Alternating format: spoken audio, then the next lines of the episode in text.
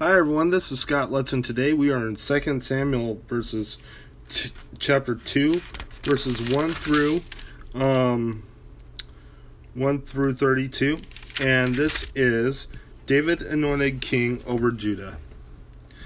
In the course of time David inquired of the Lord, "Shall I go up to one of the towns of Judah?" he asked. The Lord said, "Go up." David asked, "Where shall I go?" "To Hebron." The Lord answered. So David went up there with his two wives, Ahinoam of Jezreel and Abigail, the widow of Nabal of Carmel. David also took the men who were with him, each with his family, and they settled in Hebron and in the towns. When the men of Judah came to Hebron, and there they anointed David king of the house of Judah.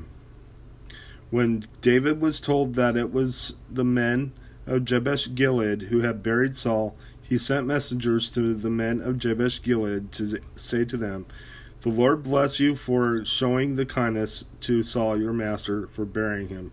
May the Lord now show your kindness and faithfulness, and I too will show you the same favor because you have done this. Now then, be strong and brave, for Saul, your master is dead, and the house of Judah has anointed me king over them. War between the house of David and Saul. Meanwhile, Abner, son of Ner, the commander of Saul's army, had taken Ishbosheth, son of Saul, and brought him over to Mahanaim. He made him king over Gilead, Ash- Ashuri, and Jezreel, and also over Ephraim, Benjamin, and all Israel. Ishbosheth, son of Saul was forty years old when he became king over Israel, and he reigned two years. The house of Judah, however, followed David. The length of time David was king in Hebron over the house of Judah was seven years and six months. Abner son of Ner, together with the men of Ishbosheth, son of Saul, left Mahanaim and went to Gibeon. Joab son of Zeruiah and David's men went out and met them at the pool of Gibeon. One group sat down on the side of the pool, and the other group on the other side. Then Abner said to Joab, Let's have some of the young men get up and fight hand to hand in front of us. All right, let them do it, Joab said. So they stood up and were count, counted off twelve men for Benjamin and Ishbosheth, son of Saul, and twelve for ben, for David. Then each man grabbed his opponent by the head and thrust his dagger into his opponent's side. They fell down together. So that place in Gibeon was called Helkath Hazebrim. The battle that day was very fierce, and Abner and the men of Israel were defeated by David's men. The three sons of Zariah were there Joab, Abishai, and Asahel. Now, Asahel was a fleet footed as a wild gazelle. He chased Abner, turning neither to the right nor to the left as he pursued him. Abner looked behind him and asked, Is that you, Asahel? It is, he answered. Then Abner said to him, Turn aside to the right or to the left. Take one on one of the young men and strip him of his weapons. But Asahel would not stop chasing him. At, again, Abner warned Asahel, Stop chasing me. Why would I strike you down? How could I look your brother Joab in the face? But Asahel refused to give up the pursuit.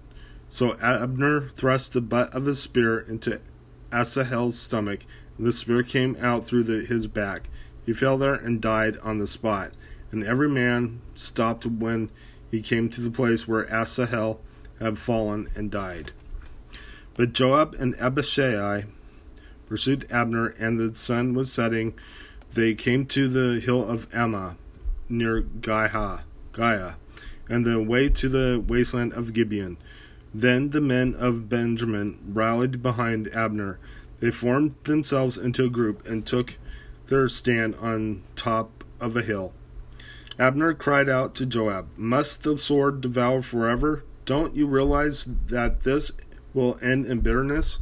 How long before your order you order your men to stop pursuing your brothers? Joab answered, As surely as God lives, if you had not spoken, the men would have continued the pursuit of your brothers until morning. So Joab blew the trumpet, and all the men came to a halt. They no longer pursued Israel, nor did they fight anymore. All that night, Abner and his men marched through the Arabah.